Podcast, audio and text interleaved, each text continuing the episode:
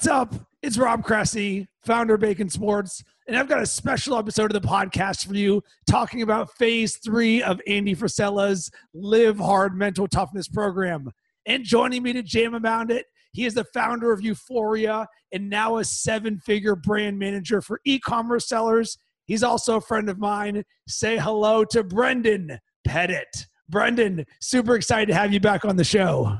Yo, yo, yo. Yeah, it's good to be back, man. Always good to jam with you. I'm excited to be here, excited to rap about the, the last phase of Live Hard. Um, yeah, man. Thanks for having me. So, this is the fourth episode of our five part podcast series about the Live Hard Mental Toughness Program. If you've not listened to the other ones about 75 Hard, Phase One and Phase Two, check it out on the Sports Marketing Huddle. We're actually going to do one more after this that recaps lessons learned from the entire Live Hard program. But we wanted to give phase three its proper due because it deserves it. So, first, let me set the framework for what in the world was involved in phase three. So, with the Live Hard program, we had exactly one year to complete all four phases.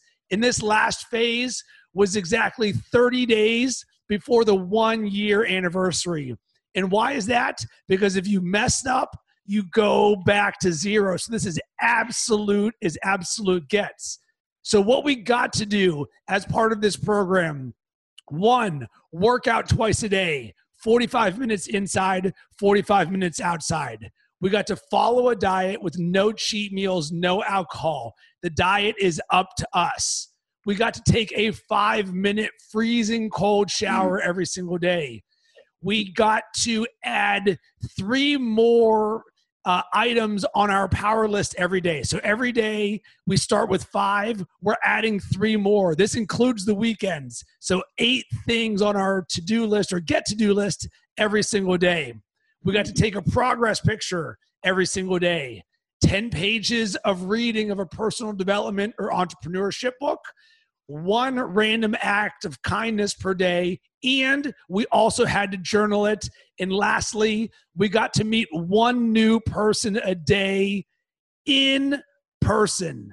But first, Brendan. During quarantine. During quarantine. So let's get into this. Let's start with before we started phase three, our mindset going into it. And I remember when Andy actually uh, debuted what was included in phase three because he did this in stages. When we started 75 hard, we didn't know there was there was actually more to this. And then once we did phase two, phase one, we didn't know what was in phase two and phase three. And when when Andy debuted phase three, you know the first thing that went into my mind, here comes my bitch voice. I was like, ugh, are you kidding me? Like like he made it harder. This was already so hard. So I'm curious to you, what was your first reaction when you saw what we got to do for this phase?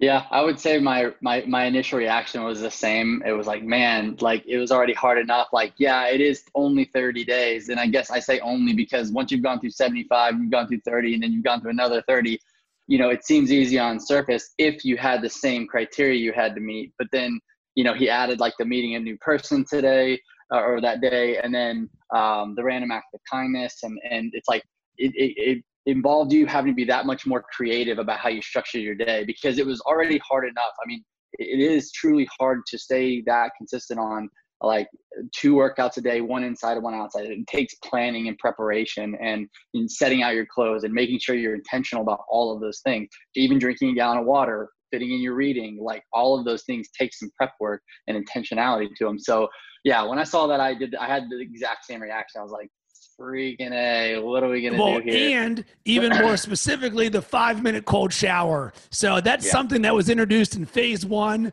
and when that was done i was like thank goodness that we're not doing this again and then i look and i'm like what it's back again it's like oh and for anyone who has not taken a five minute freezing cold shower every single day for 30 straight days, let me tell you, every single time you step up to that shower, you have to essentially pump yourself up because it is absolutely freezing every single time. And we're going to dig a little bit more into this, but that was the number one where I was like, ugh.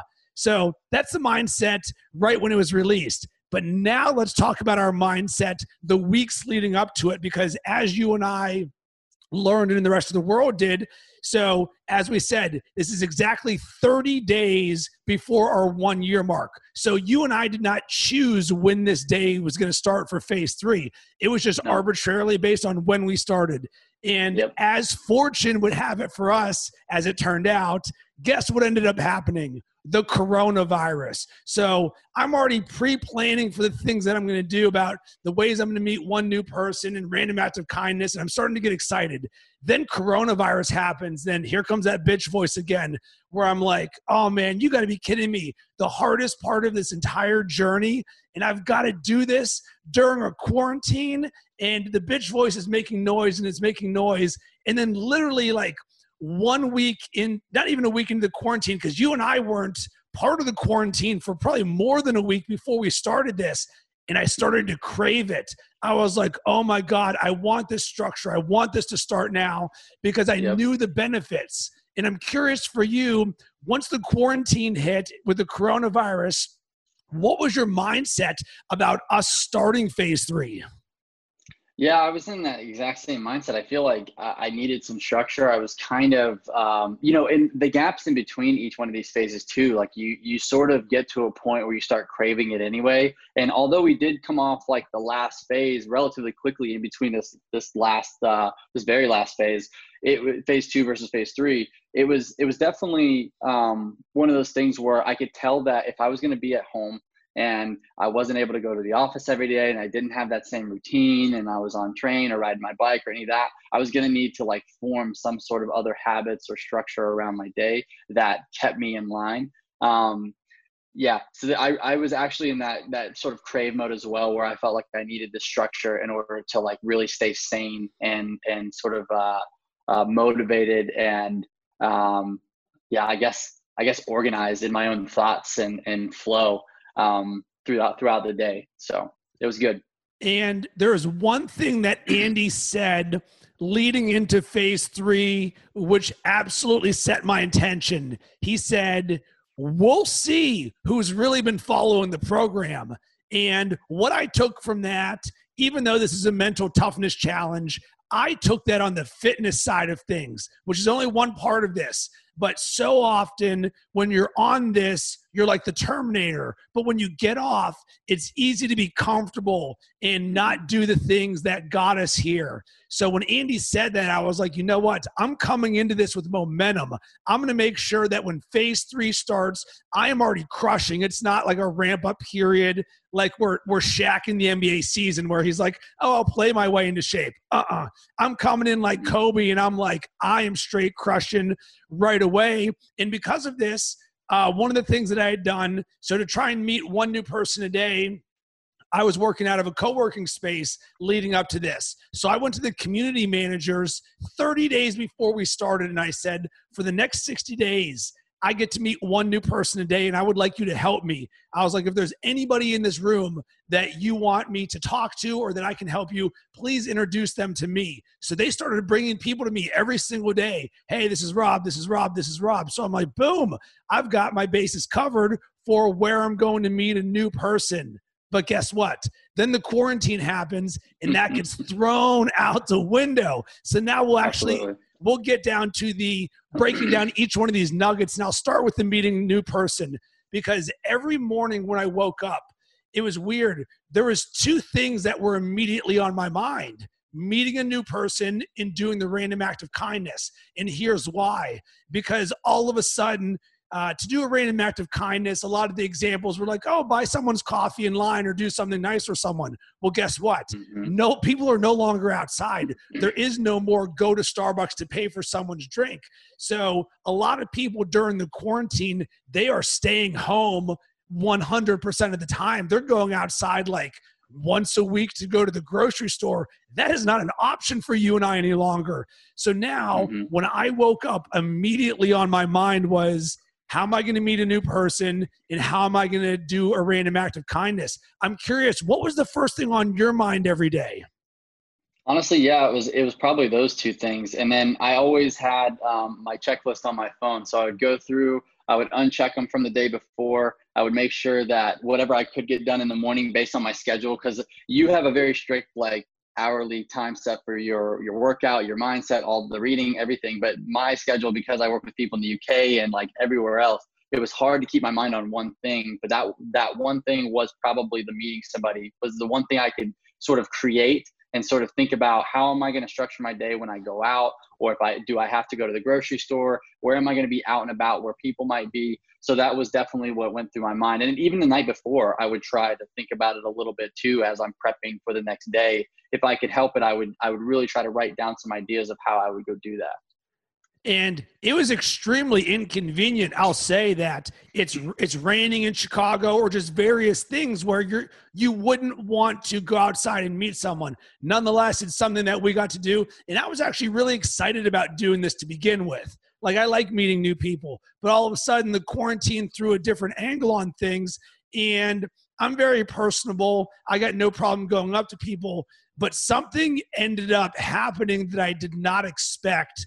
And it is really the reaction from the rest of the world on social media towards me doing phase three, but more specifically, meeting one new person a day. Because all of a sudden, the keyboard warriors are coming out saying, Rob, are you being safe? Rob, why are you meeting one new person a day? Stay home. And remember, when when we first started the coronavirus and the quarantine, people had various emotions because the media is just throwing everything at people. So there's a heightened mm-hmm. sensitivity. But my mindset through all of this is Andy always preached the conditions are never going to be perfect. There is no compromise to this. So my mindset became you know what? This is the ultimate test for me that we are going to go through and finish the hardest phase of this mental toughness program, inarguably the hardest and most difficult time of our lifetime. So for me, I'm like, all right, how am I going to meet a new person and how am I going to do something good for someone at the same time? Mm-hmm. So my first thought was I'm going to go around to the few businesses that are still open. And when I mean a few, we're talking like less than 10, less than five. And I'm mm. going to go and introduce myself. I'm going to let them know what I'm doing that, hey, I want to meet one new person a day. And the way that I quantified this, and this is a big tip for anybody who's going to do this or wants to meet a new person a day, I said to myself, the way that I'm going to qualify this is I have to say my name and I have to get their name. So I'd be like, my name's Rob Cressy. What is yours? And you'd be like, oh, I'm Brendan. Brendan, nice to meet you. Then I had to follow it up with a question. So this wasn't just like a surface level nothing. This was, did I say my name? Because guess what? There were instances because, as we know, one, people don't like to meet new people to begin with. People really don't like to meet new people during a quarantine when everyone just sees fear everywhere. So I could talk to someone and they could not give me their name, even if I say my name. So I went up to these local businesses, said, Hey, I'm Rob Cressy. I'm a local business owner. Um, I'm here to spread good vibes because there's so much negativity in the world. I want to see, is there anything good that I can do for you? And I really turned this meeting a new person into also the random act of kindness because one thing that you and I had to do was get creative on the random act of kindness because a lot of the things that we thought we were going to be able to do weren't available to us. And I want to think a lot of this may have been a lot more digital because I think most of us, when we think about a random act of kindness, you're going to pay for someone behind you in line. Well, with those out of the way, I'm like, all right, what can I do that's going to have an actual impact? So I'm like, well, I'm good at creating content. I'm good at social media marketing. Let me go ahead and take a picture of the business and or the business owner and then post it on my social media saying, listen, if you're in the area and for example, the very first business I went in up to was open 1 week before the quarantine started. It was a bookstore of all things. They had just opened and they had to close down. And I was like, listen, if you're looking for books, they're still doing stuff online. I took the picture, I posted it on my social media, and I showed them love. I'm curious to hear from you sort of what reaction you got from people or sort of how you went about doing this. Yeah, I didn't get a lot of negative pushback on that kind of stuff. Um, I think I wasn't as apt to post all the stories of me meeting people as you were either, so I could see where that the trolling could happen from your end. I would say that that um, to clarify too, I feel like if you're putting, if you're just living your life, there are plenty of opportunities. I think what shifts in your mindset when you're going through something like this is um, really just taking the opportunity where it presents itself, right? And putting yourself in a situation where you're still being safe. Like if I go out and I'm walking in the park or I'm going to Target or I'm going grocery shopping, um, you know, I'm gonna be, I'm gonna, I'm gonna adhere to all the rules and regulations and try to be as safe as I can. However, if someone crosses my path, does something, says something, um, has a different a certain hat on or something I can comment to, of course I'm going to just be more intentional about engaging that person, even with six feet distance, even if I have to wear a mask, whatever. So it really just came down to. Sorry, my dogs are barking. Um, it really just came down to me being intentional with the opportunities I had, and with that too, I also I also made sure that I put myself in position. So like usually I don't do the grocery shopping. Usually don't do some of those trips. But I said, Jesse, like let me handle it this month, which she was happy to do, of course. Um, so I, I was making the target runs. I was going out and if like Boston wanted something different to eat, like I would make a, a run to something like Taco Bell. Then I would knock out some of those things like by paying for somebody in the back and going through the drive through. So like I just took the opportunities as they came. Um, and I also still was able to practice a lot of the rules and things like that. But just be more intentional, you know, about the the the meeting people uh, along the way. I so. agree 100%. And I was the exact same way. And I think that was the delicate balance for me is because I'm a creator. I share so much of my life. I meet so many people just in everyday life. And people, the, the impression that I got on the receiving end was people thought I was reckless careless, but it couldn't be anything further from the truth. I'm doing a freaking year long mental toughness program. Of course, I know what's going on in the world. Of course, I'm being safe. Of course, I'm not trying to injure myself or other people or any of these things. So that was tough. But one thing that Mrs. Bacon actually suggested to me, she said, Rob, why don't you ask people something positive that has happened during the quarantine for them? Mm. Because once again, there's so much negativity out there that can we be someone who is a beacon of light? So I really took that to heart and said, all right, when I'm going to meet the new person at the park, at Target, at the grocery store, I'm going to go and be like, hey, what is something positive that has happened? And I would literally explain to them. And you know what I heard a lot of? you know what? I'm thankful for my job. I'm thankful for being alive. And we really focus on the gratitude side of things. And it really made me feel good to know that there were people out there because guess what? A lot of the people who are working jobs at Target and the grocery store, they're working these hourly wages. And this really means something to these people because what do they do if they don't get this opportunity? Mm-hmm. Yeah, absolutely. Absolutely. I mean and and it was just about trying to find somewhere to engage people too. Like i most of my interactions happen with neighbors that i had never met before or walking through the park. There's a there's a park right down the street from my house. You know and luckily this time around it wasn't the weather was actually pretty nice most of the time like 80% of the days were pretty nice re- relatively it may be overcast but not raining or super cold or anything like that so people were still out quite a bit um, so people that had dogs, uh, maybe I'd be walking my dog. Um, so we can engage in conversation there. And to me, I didn't have the, the the I had to get their name or I had to say my name, but I did have sort of like a three layer rule. So like I at least had to engage and ask another question. So it's like, "How's your day?" or like, "Weather's great, isn't it?" or like you get those icebreakers, but then you start to talk about like their dog? How long have you had your dog? You just you you make it the intention to keep talking about them try to make them smile even. Again i, I would ask people how's your quarantine going? You know like yeah how you staying positive you staying busy blah blah blah. Um, there's there's an older community down the road too um, like an old folks home um, community center. So like there'd be a lot of older people walking and of course i would socially distance i wouldn't get right up to them but i would ask them how it's going and you know a lot of people were still pretty positive. There was a lot of sunny days out and people wanted to get out and about.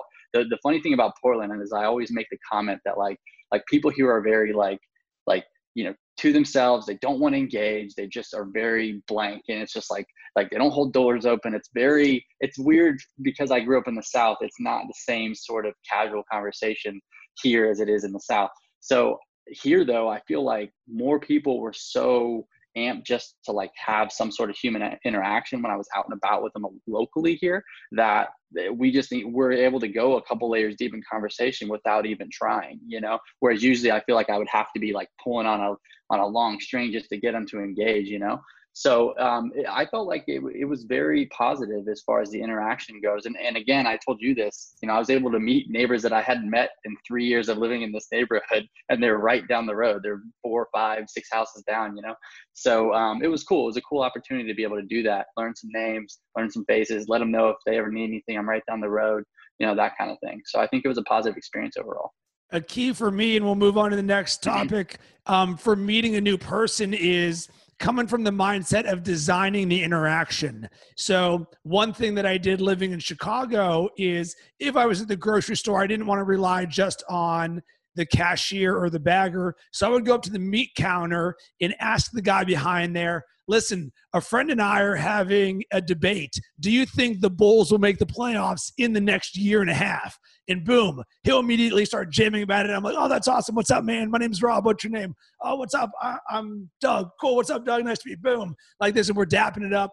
And it was a way to bring the guard down because you're like, how do you meet someone? Well, if I'm saying, I'm almost putting it on a straw man. My friend and I are having this debate. Can you help us settle? So now I'm including him in this conversation. So if you want to meet new people, think about what you're going to say or ask them. So let's now get to the random act of kindness part of this because there was one thing, or actually, there's two things that were huge takeaways for me. The hmm. number one was sending people who were close to me a personalized video. And this wasn't the typical sales, hey, I'm just checking in. Instead, I would say, hey, hey, Brendan, uh, as you know, every day I get to do one random act of kindness per day. Today, I'm going to use that random act of kindness on you by sharing something that I love or admire or notice about you.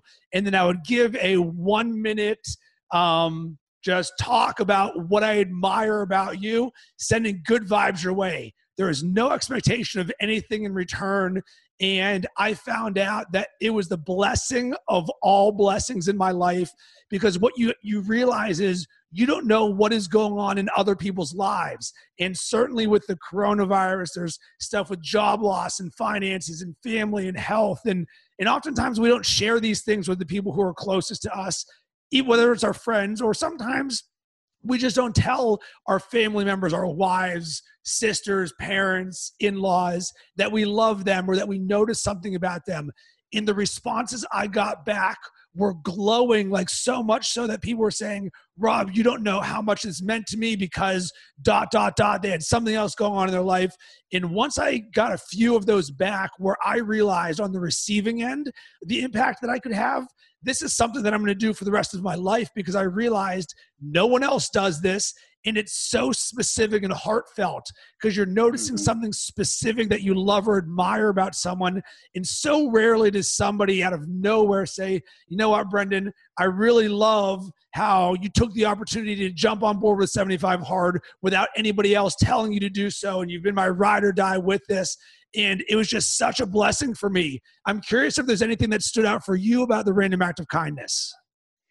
Yeah, for sure. I mean, um, like you, you know, I'm very community oriented and I'm a part of uh, different networks and, and, mastermind groups and different things in e-commerce. And, and I, I, have some influence in those areas and I have some skills and things that I've developed over the years. Um, and then resources that I've accumulated through my business, through the business that I have access to.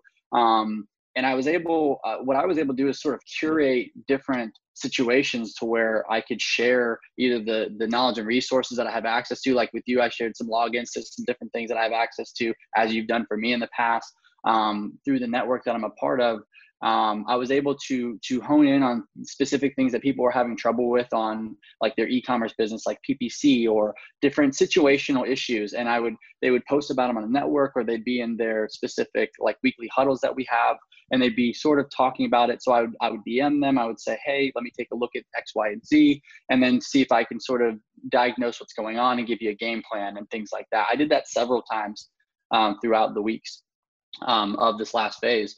And then there was other things too, where like if I felt like buddies I knew like old skate buddies of mine and stuff that like lost jobs or um, were going through a financial hardship, and I would I would like Venmo them like twenty bucks and be like, hey, like pizza's on me tonight, or like you know just stuff like that. But it was intentional in the fact that I wasn't just randomly dishing out money. I would I would see what they were going through. I would understand the need, and then I would try to fulfill it in any way that I could. Same thing with the knowledge and the resources. It was like I knew when I would give it to somebody, I had intention about thinking about would this be beneficial to them in their journey through entrepreneurship, through their business, whatever the case may be. And so I was really able to tap into that. And that's just a testament to to the whole program because as me and you have talked about, like our knowledge, expertise, and resources have grown over this last year just from all this intention, the momentum building, the consistency, the chipping away at it every single day has led to the fact that I can pour back into a community. And then this is just sort of an outlet for that, right? Just a one off outlet per day that I was allowed to go intentional here, intentional here, and pour into that, right? So it was a really cool experience to be able to be super intentional about it. I can't say that in the last, you know, year that I had I have been as intentional as I should have been as this this phase made me in that process. So it was a really cool wake up call as well, just to say, look, you have the resources, like do more, be more, you know. I love that. And then the last part of the random act of kindness was putting this in a journal. And this is mm-hmm. something that what they teach you in the Live Hard program is attention to detail. And there was absolutely no compromise. You mess up any one part of this at any point, you go back to zero. And for this, I actually got a good amount of PTSD from did I put this in my random act of kindness journal, even though I know I did it? I crossed it off my list and I checked it twice because we're so far into this program. It was like I'm conditioned to like triple check everything that I did on the random act of kindness. Yep, 100%. That's why I said I put it in my phone every single day. I had a checklist on my Apple Notes where it was like, you know, check, check, check, and the bubble had to be checked, or else I was calling myself out. Did I do it? Did I? So if it was blank, but I meant to check it, like I would go back and say, did I write in the journal? Okay, cool. If I didn't, I would I would go, okay, yeah, this happened, this happened, this happened. Although most of the time I was pretty good about doing everything in a sequence. Like once I did one thing, I would come back and do the other. You know, once you work out, you come back and take the progress pic. Once you do the random act kindness or you get back from that that sort of being out and about and social interaction, you come back and immediately when you get home you you journal it. So it's it was it was very much like a I would say PTSD going through it, and then like we talked about it too. Like as soon as it ended, I felt like that next weekend when I was sort of like chilling out, I felt like uh, like I was missing something. Like something was about to like sneak up on me, and I didn't do something I was supposed to do or something. Like it was really funny, unique experience. Let's get to the workout side of things, and this is an area in which the coronavirus really had a big slash negative impact on me because my primary um, methods of working out one indoors was lifting. I loved lifting because if I'm going to be putting in the work at 45 minutes a day inside and 45 minutes a day outside, I want to look good. So, and it's going to be able to be summertime. So I'm like, sweet, I'm going to look all jacked and everything. And then number two is basketball. And for my outdoor workouts, I would like to do basketball or play basketball with my friends. Well, guess what? In Chicago it got to the point where they took the rims off the basketball hoops. So basketball was no longer an option, and there was no longer the gym because all gyms are closed everywhere. And thank God for me that I had a Peloton at home because it was an absolute lifesaver. But for me in this phase, it was a lot more on cardio. One, the Peloton. Two, I was training for a half marathon, which in six days, I was supposed to run the Brooklyn Half Marathon. Well, guess what? That has since been canceled, but I was still training all through it, and I'm still going to run the half marathon just on my own in my own world because uh, I committed to doing it. I'm going to find a way, one way or another. So I did more stretching and cardio and yoga and things like that from the workout side of things. I'm curious how your workouts changed knowing that the gym and basketball were no longer in our world. Yeah, so uh, the first thing uh, that's why I rolled away from the computer. This is my my my mashup. You can't see it if it's the podcast, but it's a it's basically a wooden stick with a resistance band. And what I do is I'd stand on the resistance band, do my curls, do my shoulder lifts, you know, do all that stuff. So I, I sort of have like a makeshift little exercise machine that I I, I created myself because um, you know by the time i went to go buy dumbbells and do all that stuff it was like a lot of places were out of them or they're just not as good Um, and and I felt like I could u- utilize my my body weight and stuff like that, and do slower, more precise exercises. I, I put you know 30 push-ups uh, times three, you know squats, the the essentials there, and then about a third of the way through, I got a Peloton uh, myself, which really changed the game as far as my cardio was. Because um, I I really do hate running unless I'm playing sports. Not that I just don't like it because I think it's actually really, really boring. Um, I do get my cardio by doing walking or trying to do something active to where, like, if I if I go out and throw the football or go go shoot around uh, at an outdoor hoop, which luckily ours our rims aren't taken off because it's we're not like that much in the major city where we still have a couple basketball hoops here and there. But that that was definitely my biggest outlet of cardio. So getting that Peloton about a third of the way through really changed my perspective. It allowed me to become a part of that community and then every day try to like one up my goal, which was a huge shift for me um, because my I felt like my cardio was lacking a little bit more than I wanted it to. Um, I'd still do stairs outside and do things like that, little sprints, but it was nothing like doing a 45 minute ride or 30 minute ride with uh, like the HIIT intervals and all those types of things. Complete game changer. So I love that aspect of it living in Chicago, we do not have tons of space. So, one of the inconvenient mm-hmm. things for me was doing body weight exercises uh, led by the Peloton instructors in my foyer. And when I mean my foyer, I mean my front door. So you open my front door, and one foot away is Rob with a yoga mat doing this stuff. And mentally, it was probably one of the hardest things for me. So I'm very routine oriented. So through the other phases, I would go to the gym in the morning, boom, no problem right there. But for this, I didn't really enjoy the body weight exercises because it just it was just different for me. So mm-hmm. this is an area in which I had to overcome my bitch voice, and I say that in a good way. Yeah. So yeah, hundred percent. I I had to I had to make myself run for those first like ten days of the month just because. Um, and then I found other ways to do it as well. You know, I would I would go and do outdoor workouts or do some some some body weight exercises. There's also like trails down the road from my house that have like little pull-up bars. Like every now and then I would go hit those up. So that you know, there's there's ways, there's other ways of finding a way to work out. Um, but I would try to be intentional as I could be about it. I did have like the push-ups and the squats and all those things uh, on my board every day, and then it was a matter of like, what else am I going to do outside of that, and uh, what do I want to do while I'm outside and stuff like that. All right, now let's get to the most uncomfortable part of the experience the five minute freezing cold shower. And when I mean freezing cold shower, I mean you get it to the point where there is still water coming out, but anything lower in the water pressure changes. So this is freezing freaking cold.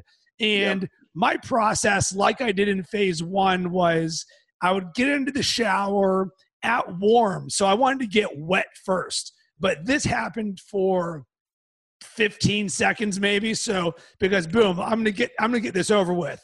So I get wet first, and then I have my phone actually on the soap stand right there.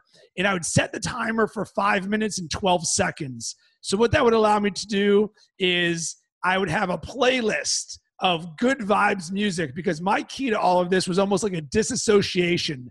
So, I'm listening to Bob Marley and things that make me dance. So I'm dancing mm-hmm. in the shower, I'm sadistically laughing, and I hit start. So at 512, that gives me enough time to turn around, go from the lukewarm all the way to the freezing. So I know I can do that within 12 seconds. And then from there, boom, here we go.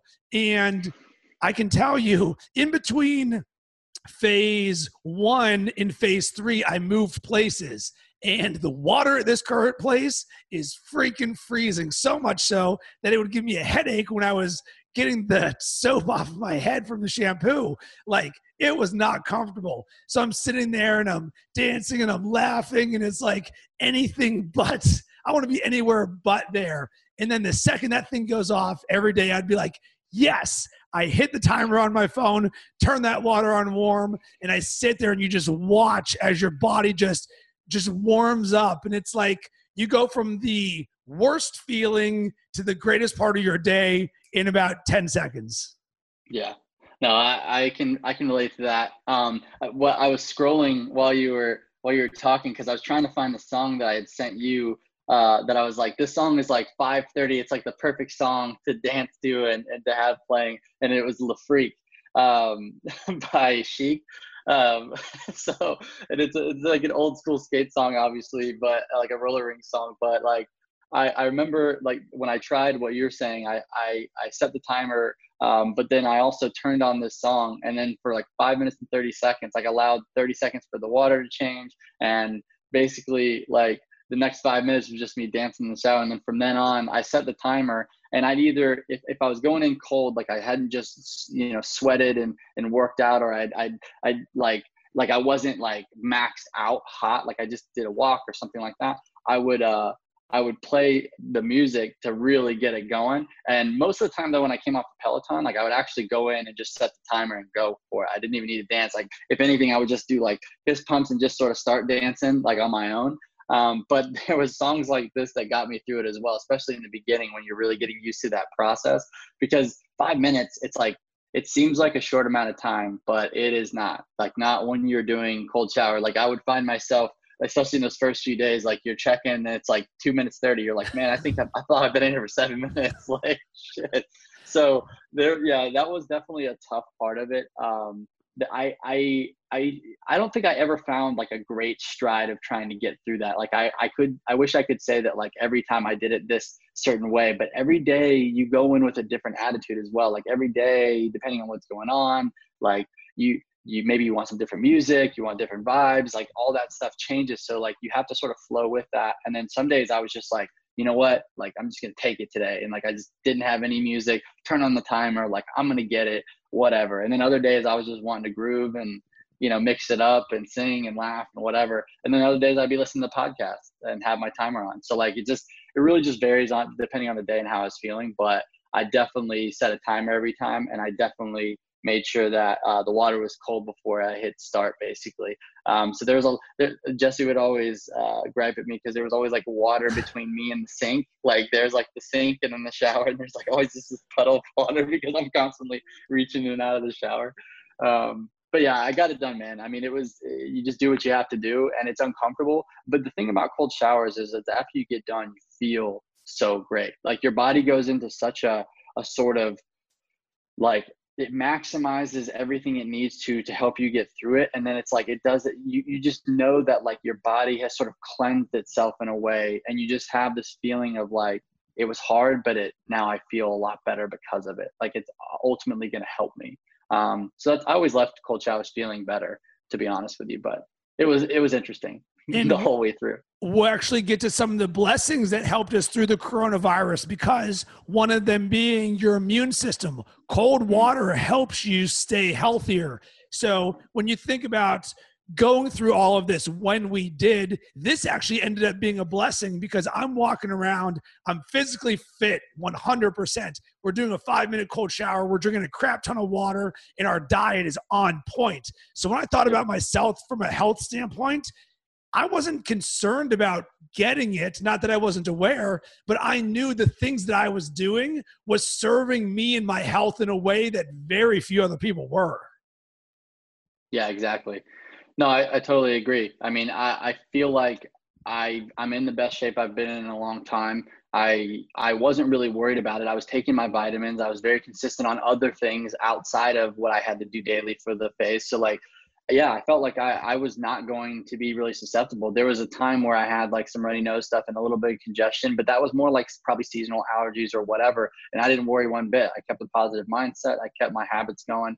And obviously the the phase took care of the rest really because you're just you're forced to take care of yourself in a way. So um, yeah, it is a blessing and it's a blessing the entire year. I mean, who knows how many more things we might have caught or been exposed to or allowed to get in our immune system that now have been sort of deflected because we've built our bodies up into being like a lot more um, i don't know just optimal. So for the entire process. So yeah it's a it's a great feeling man and I continue to take an element of cold showers every single day, and I have for years. So, but there is a difference between 15 seconds and five minutes. There's a big, oh, yeah. big difference. Yeah, big there's difference. difference between like whoo and like a little shiver, and uh, you know, getting your whole body like a little bit cleansed and and almost relief, especially if you're hot. Then like get you literally have to get used to it being cold and then like you never really get used to it and your body almost starts to go into like a semi shock because of it. Like that's a completely different feeling than than relief from a hot day or a hot moment. Oh yeah we won't talk about what happens to your balls when you take a five minute cold shower because let me tell you um, everything that you would think would happen probably does. So yeah. let's keep yeah. this party going. The water we can zoom through very quickly. I think one thing that actually became a benefit was because we were quarantined at home uh, and we're drinking a gallon of water a day, you go to the bathroom a lot more. So mm-hmm. because of this, I'm going to the bathroom at home as opposed to at a co working space or at a Starbucks or going to different places. So it was nice having that convenience. Um, for me, once we started 75 Hard, drinking more water has become part of my lifestyle and what I do because your body craves it, certainly with the amount of activity that we do. So for me, mm-hmm. um, it was something that I was aware of. Uh, I was always done with my water by 4 o'clock p.m., but this was just more let's get it done and move on. Yeah, absolutely. Um, I, I kind of throughout these phases, I've really kept up that habit probably more than anything else. Like I might not drink eight glasses, like 16 ounce glass of water every single day, but I, I would say that most days I drink at least six to seven, you know? So even, even outside of that, um, I mean, the water habits really stayed on my radar. Like I feel like even now, like I just emptied my, my last glass and like I, I almost feel parched, like as if like I haven't had water, but I've already had about three or four glasses today. So like you know it's not that i'm not getting enough water but i'm just constantly doing it. So i always feel like i need to keep drinking water. So that out of all the habits that definitely became the easiest to just fall into. Like it, it doesn't take any effort. I don't even think about it at all. It just i just keep getting water keep getting water. Um, and obviously you you have the little tally marks i'm sure as you do as well where it's like yep one down one down. I did i did two glasses basically within the first 30 minutes of waking up anyway, you know, and then you really just stack the, the, the odds in your favor uh, throughout the day. And if you need to space them out because of meetings and things like that, you get strategic and you have to be a little bit intentional about that, which is harder to do because sometimes it just becomes habit to keep drinking. And then all of a sudden you have three hours of meetings back to back to back and you're like, shit, like you have to keep pausing your video, pausing your you, you put yourself on mute, guilty, come back, like like you wait for a lull or somebody else's responsibilities to be talked about. You have to dart out. So there's a lot of that that has happened, but uh, overall, I feel I, I, feel a lot better about it as well through going right. through this last phase. So let's get to the diet and alcohol side of things. So this one, there was a good and a bad because of the coronavirus. The good is because there was left less temptation of lifestyle. Living in Chicago, we love going out. So in the previous phases, I would still on the weekends go out with my friends, but when we were going to the bar to watch sports, I was not drinking. I was drinking a soda water with lemon. So I didn't have to do that. So there's fewer temptations there. The bad side of things was uh, living in the city, I've, I have multiple grocery stores I can walk to. So I would go to the grocery store four times a week where it's like, oh, let me pick up tonight's dinner, go back home. Now it was like a once a week grocery store run because social distancing. We're doing everything to be as safe as possible.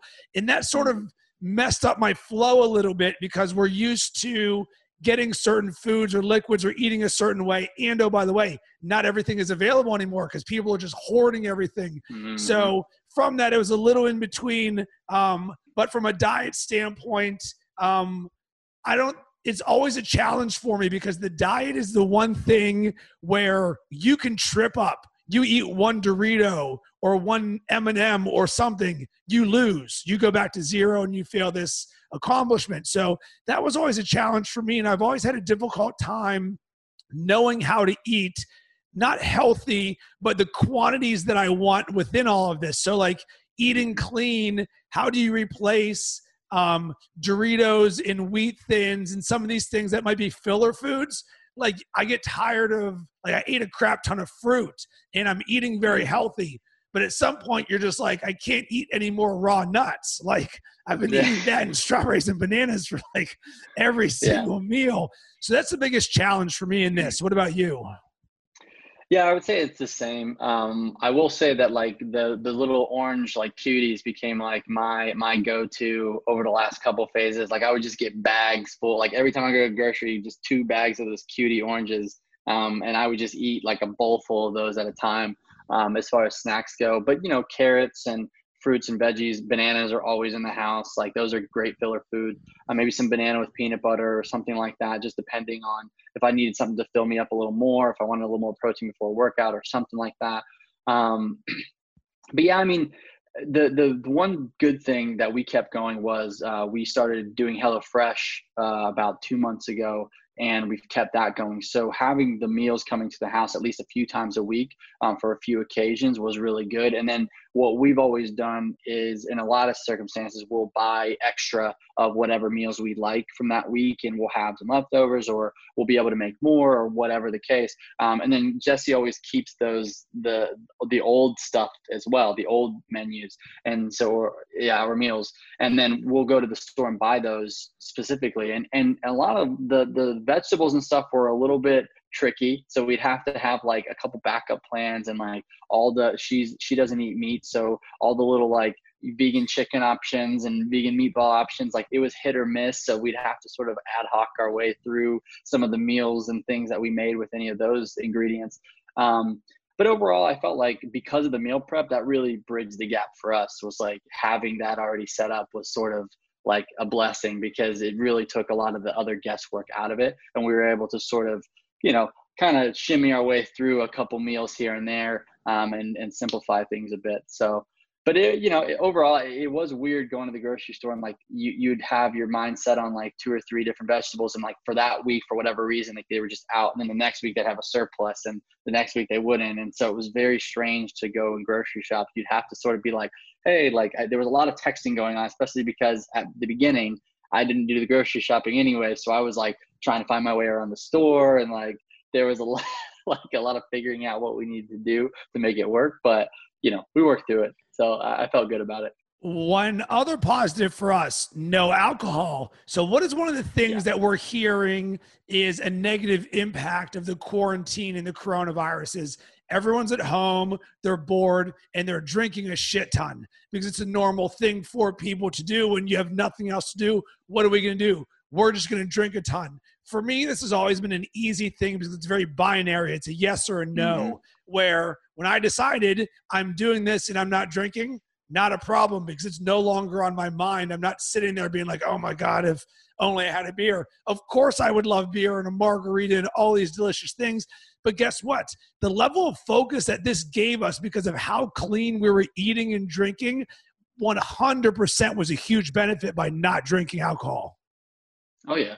I mean, both of us, I think our schedules have gotten probably at least two or three times busier over the, the past six to 12 months. So, like, really it, it it was it gave us that extra bandwidth to be able to handle all the influx of stuff that was coming in, all the new tasks that we might have to do, all the new opportunities that we have to put through certain filters and and and and get through. And yeah, I mean, I think that clarity really helped. Like it, it kept me sharp on like what am I doing today? What am I doing tomorrow? Being present in the moment, like like being able to get on a conference call and know exactly even if you didn't have an agenda because for whatever reason it was unorganized you come in and boom boom boom like i know exactly what needs to happen you just you just get to that straight clarity and there was there was a cool like momentum that started to to to form at least with me through like just being able to hit that stride day after day you just you keep showing up keep getting results, keep showing up, keep getting results. And it's all because like you just feel like there's a lot of clarity there. Um, because the it's not just clarity that I think a clean diet and the the no alcohol. It also gives you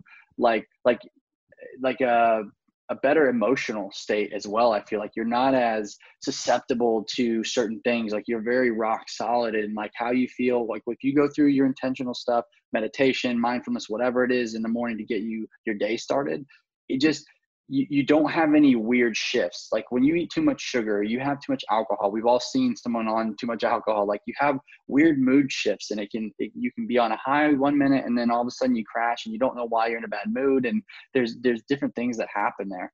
Um, so I felt like that gets a little bit more condensed and consolidated, and, and you can control it a lot more when you have a cleaner diet and a cleaner mindset and that clarity. So to- totally Totally agree. And that'll be a segue to the power list. And this is actually one of the most challenging things that ended up being one of the absolute best things. So if you haven't listened to Andy Frisella's podcast on winning the day, he says every day write down five things on your power list. Five things that you get to do. When you accomplish those, you're done with the day. Well, guess what? As part of the phase, we're adding three more to that list. But here's where the big challenge comes in the weekend. You're not used to waking up on a Saturday and a Sunday and now creating eight items on your list that you're going to go and accomplish. Well, guess what happened with the quarantine?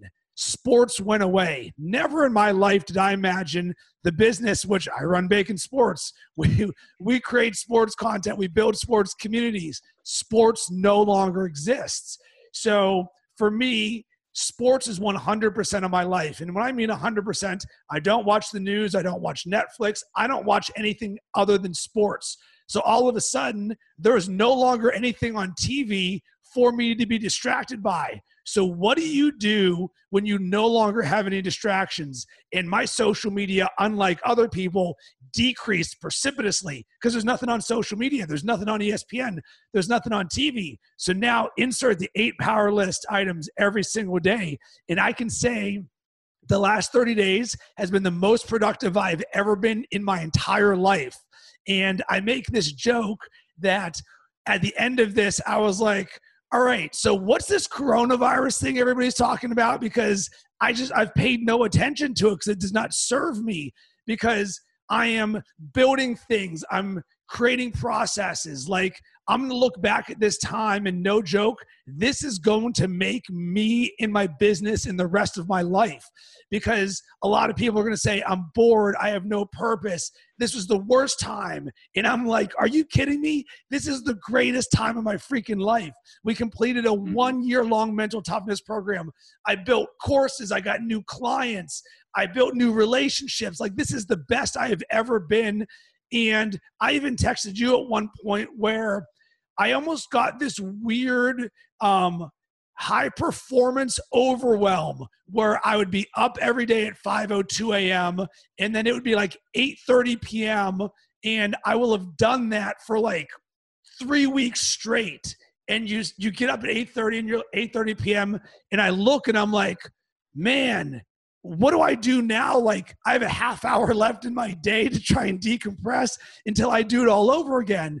And this is equal parts. I was proud of myself, but it was a little weird to be doing it at such a high performance for that long and being like, whoa, what is the, not the escape from this, but like sometimes you need a little bit off, but in a good mm-hmm. way. Yeah, yeah, totally. No, I, I, I can relate to that. I think, I think when you get in a mode, I think it's also been ingrained to us that you understand burnout. You understand that you need balance in some cases. You understand that you need to take off the throttle every now and then. But we're so like when you're getting things done and, and things start starting to move and st- things are starting to catch, it's an exciting time. It's like it, the momentum sort of takes a hold of you and you start to just like you just keep going. Well, if I do this and then now I can actually do this too, and then all of a sudden you start to stack your plate up um, I think that's just a natural progression, and it will it will find its natural balance as you start to butt up against any sort of relationships or you know personal engagements or things that other things that you uh, have a priority on as well. So I think that's just that will balance itself out over time. That's just the ebbs and flows of productivity, right? Like like to to put time into one thing takes away from another. So over time, when it compounds, you'll have to balance it out. So that that's just part of the game, I think. But I, I experienced the same thing and i i me and you are on the same wavelength when it comes to like looking back at this past year looking at like the task management itself talking about the the, the power list you know i i love that. And i i think i was the most productive that i've ever been as well that month because now i i have basically three roles and responsibilities that i'm um, and a fourth on the way that's a little more passive. But all of that was put into place by creating this standard of, of getting things done, planning the night before, getting your power list ready, chipping off the block every single day one at a time. You you know you got this big elephant whether it's whether it's you know your financial goals of increasing or or decreasing debt or whatever that is you always have that that that goal in front of you. And you just have to keep that that that power list is what actually allows you to chip away at it every single day. And as long as you take some time to get your goals right and you take some time to to really put down and focus what you want um, out of everything that you're putting action into and, and, and intention into, like you will find that if you chip away at it, you will find yourself like on on basically the the beginning uh, of of greatness because all we've talked about this analogy multiple times. We probably even discussed it on the podcast, but it's that that whole bamboo analogy. It's like you you have to keep watering the bamboo the bamboo doesn't start growing to its full height until like the last five weeks out of that five year time period that it takes to grow bamboo. So that last five weeks, it does 90% of the growth. Where so like those those first five, four and a half or four and three quarter years, you don't see anything. There's nothing going on with it. You think that it's just a dead weight project. You don't know why you're spending time on it, but it's just watering it. It's just consistency. And that's all we're doing here. It's just watering the plant every single day, chipping off the block every single day. And I, I agree with you. I think that the, the one thing that I was really bad at before all of this, like a year ago, was task management, calendar management. It was not my strong suit. And I think because of the intentional nature of this entire um, program, it, it, it, you have to basically cap your, your weaknesses and your downside on calendar management, organization, and being intentional about how you spend your time, or else you will fail. And so you, the, the was everything to me, especially in this last phase with everything else going on, all the hats that we're wearing, right? It, it just keeps you focused. And then the clarity from the diet, the no alcohol, all that stuff tied in just really gave you this propulsion and momentum to where I would do the same thing. I would look up at 7 30, 8 o'clock at night and be like, holy shit, like I'm not like even angry or burned out that I'm working this long or anything like that. I just it, that was just the nature of the beast and where we're at right now. But I look at my income and it's it's it's tripled and almost quadrupled at this point. And all of these things have happened because all I'm doing is just every day taking a chip off of it. So you know what I mean? You have to look back and just be thankful. And obviously I'm thankful to you too for just helping me stay accountable that stuff, you know, not being afraid to to go after certain things, saying yes uh, more often than not, you know, those types of things. So anyway, I'm going down a rabbit hole, but you get it. You're welcome. and I think the word I would best describe this is flow. That flow. we were in flow so often that when 7:30 or 8:30 gets there, and you're just like, whoa, it's not where's the time gone, but it's like rinse and repeat and rinse and repeat. And it's well, I'll say it again. One of the best things that'll ever have happened to me because when a lot of the world is retracting right now, you and I sped up to the greatest point of our entire life. And mm-hmm. this is separation season. We're going to see who's going to make it happen and who's not. And you and I are making it happen. And I do want to mention this. If at any point during this, this sounds like it was easy for Brendan and I, let me tell you, it was not. Every single freaking day was a challenge. But you you mm-hmm. mentioned the word intention because we woke up with intention. We knew what we were looking to accomplish because I believe a lot of people right now are hurting for purpose and intention. But we had that. And that was the beauty of the Live Hard program is that we were doing this. We knew why we were doing what we were doing every single day. We had a purpose. And with that purpose, we turned into the Terminator in the best way freaking possible. Right. Well, and it's funny you say that because I will be open and candid and saying like when I first started this, and a lot of the thoughts that were went through my head at the very beginning was like, why am I why am I doing somebody else's challenging? Like, what do I have to prove? Like, who am I trying to prove this to? And blah blah blah. And like, I would sort of it was kind of like what you talk about that bitch voice in the back of your head. Like, like I don't need to prove myself for anybody else, or I don't have to do Andy's program to like you know find my best self. It's like he's just call, trying to call everybody else out right? Like you kind of you have these things that go through your head that it's like why? You know why do i need to do this? And what what i saw from you is i respected you so much for getting involved and i was like you know i think it was my respect for you that really pushed me. It's like it's rob is doing this and he's you know, committed to it and he's excited about it. I was like, there's got to be something more to this that I'm not seeing. And that's really what got me into it. I mean, ultimately, like it was my respect for you and and seeing your mindset and knowing where your mindset already was at the time, because I even felt like you had this sort of leg up or edge on like this sharpness about your mindset even then even though it's sharpened to this point now you you still had something about you that was like i i wanted that I, I wanted something like that in my life and I wanted to have that clarity and some of those things. So again, you know, it's okay to have those thoughts, but it's not okay not to take action. It's not okay to just settle for who you are now and all this. And what I learned from that is, is like, just keep taking action. And all of a sudden this whole program has turned around to be like one of the best things I've ever done because it's it's sharpened my sword so much in so many different areas of consistency and productivity and all that stuff that yeah, I don't know where I would be if I didn't do this at this point. Whereas, like again, I came in sort of bitching about it and going, yeah, you know, screw this. Like I don't have to do it to prove this to anybody. To all of a sudden, it cut to it's been one of the best things I've ever done. So, you know, just because you eh, you enter a situation a certain way doesn't mean the outcome's going to be the same. You just got to keep taking action, keep being consistent, and that's what this program really did for me. Is it gave me that confidence, it gave me that exposure to where my weak points were, the intention to go attack things. And then you know obviously you have to follow through as well. That's a big part of this. But you also helped me with that as well with the the accountability. And i would advise anybody getting into something like this like 100% you need somebody to be accountable to um, because we will let ourselves down a lot more than we think. And that accountability partner snaps you out on the days even whether you know it or not. There were days where i probably messaged you and you messaged me where you weren't expecting it, but all of a sudden you got the jolt you needed because the accountability kicked in. You knew that I, I, I would forget that I was being accountable to you too. And then all of a sudden it would be like, hey man, what's going on? I'm like, shit. Like I got to step my game up just, just from a text. Right. And so it was, it was those type of moments. Um, anyway, I'm, I'm rifting, but you get it. It's like the whole program changed my whole outlook on things in that perspective. I love it. And that's why I'm so excited for the recap we're going to do about the things that we learned over the entire year journey. So let's end this by going to the end. We're going to talk about two things our mindset when we were ending the final few days, and then the day after when we completed this. So on the final weeks, so I broke this down very calculated. I knew once we got into the single digits, my mindset is always finish strong. When you get into the final week, you're like, I got I got less than a week. Then the final few days, you're like, I am how do you finish a mental toughness program? You don't limp to the finish line. You come in like freaking Hercules. So I knew on my end, I was setting personal records everywhere. I was training for my half marathon. I ran my longest distance, which was over eight miles. I set personal bests in Peloton in two consecutive days.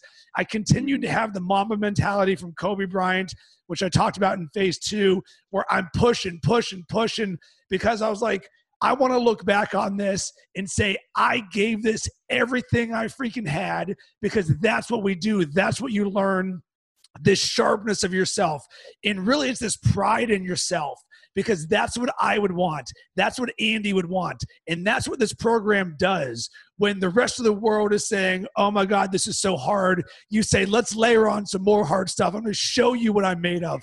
And I knew the last few days I was finishing as strong as I could conceivably could.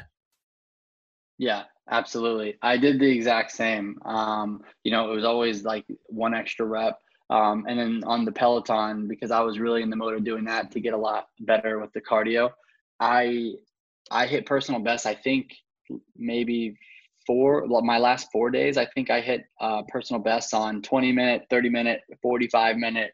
Um, so like I really started to increase the intensity there as well, and like I blew through the records that I had previously. You know, if I was at a 300, I went 350. Like it was like I was just mass i just would look down and just pedal pedal pedal. And obviously like some of those trainers are really good too that to keep you motivated. And, and the music also helps keeping the groove of things. But yeah man like it was just it was all about finishing strong um at, there at the end. And i think um, what was the other part of the question though? Because there was something i had to say about that too. Personal best finishing strong. Um, that's the way that um, we, we're trained to do that because that's how we that's how you enter or how you exit a mental toughness program Yeah, and then you were saying, and then your mindset coming out of it as oh, well. So, so let, us get to yeah. the, day, the day after. So this is the last thing yeah, we're going to leave after. with. When it's interesting because on day 364, you've done all of the things, but you have not completed this. And then you get to day 366 where you are officially done with this. And I can tell you it was one of the greatest days of my entire life because I was so proud because I knew the way that you and I had to pay our dues every single freaking day, every twice a day workout, every gallon of water, every five minute cold shower. And I would get emotional just thinking about it because I can't think of another time where I put this much intention on doing something for one year straight. And I can mm-hmm. say it's one of the best days of my entire life. Yeah, I would I would wholeheartedly agree with that. I think we went through similar emotions. We've we've talked about it. It's like I went on uh, you know a, a, walk outside you know that last day for 30 minutes or so, and um, I think I had already done my workouts at that point. I pretty much checked everything off other than maybe like reading and like my couple glasses of water. And I was like, it was obvious I was going to finish. It was maybe like two o'clock in the afternoon. I knew I was going to go back and get some hammock time in. And I just was like, uh, there was just this sort of emotion. I started to tear up a bit just walking, thinking about the journey, thinking about how I almost didn't do it, like the fact that I did these thin threads, obviously just how we met um, through just mutual friends and like like how these thin threads always lead to like these crazy circumstances. I mean, everything in life is pretty much from like some sort of a thin thread, one way or another. And you just I just started rabbit holing down like the entire journey. Um, the conversations we've had, how much you've poured into me, and hopefully how much you you feel I've poured back into you, and just just how we've how I've become such a better person. I don't know what I would have done or how, who I would be if I didn't have something like this in my life. Where would I be now? Um, and I'm just grateful that I was able to go through this and able to go through it with you as well, being my wingman. Um, you know, you, we're we're both Maverick, and then each other is Goose. but like, you know what I mean? Like, it's it's you know. You could be my wingman any day. No, you yeah, could be exactly. my wingman. yeah, exactly. um, but yeah, it's it's it was great, man. I, and I appreciate you again. I, I can't I can't say enough how much I appreciate you like taking the journey with me. And and really, I took it with you because I was I was following your footsteps. You you sort of blazed the path and and set the standard, and then I I rose to the occasion and met the challenge, and then we both sort of went through it together. And um, I'm glad for all the wise words you give me along the way because there were times in between phases where I wasn't probably my best self like maybe i let life get the best of me without the habits being built. And and those are things too i we'll talk about that on the entire journey podcast but like there are times where you're going to go through like the days that you you just have bad days or even bad strides of weeks eh, at a time where you're you're not as sharp as you want to be. You don't know what's hung up. And and having you in my corner to be able to sort of free up the sludge in some of those processes has been also like a huge benefit to having an accountability partner and all this because um, I don't know where I would be without you. I don't know how I would have got through it without you as well. So I appreciate you, man. Uh, thank you for that. And likewise, you helped me out so much. And I'm so proud that both of us made it through this journey.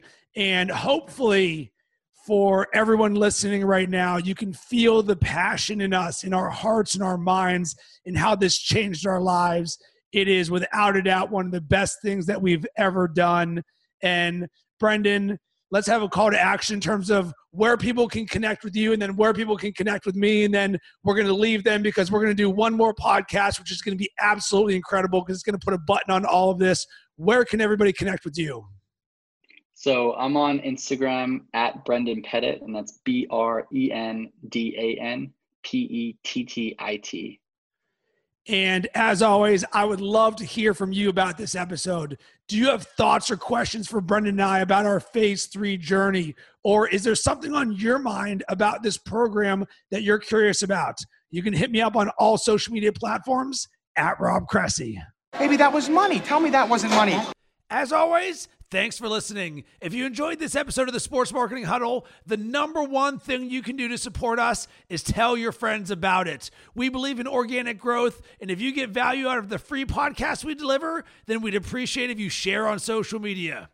If you're looking for some creative sports marketing resources, you can sign up for my newsletter at robcressy.com. I drop bite sized nuggets of wisdom to get your juices flowing.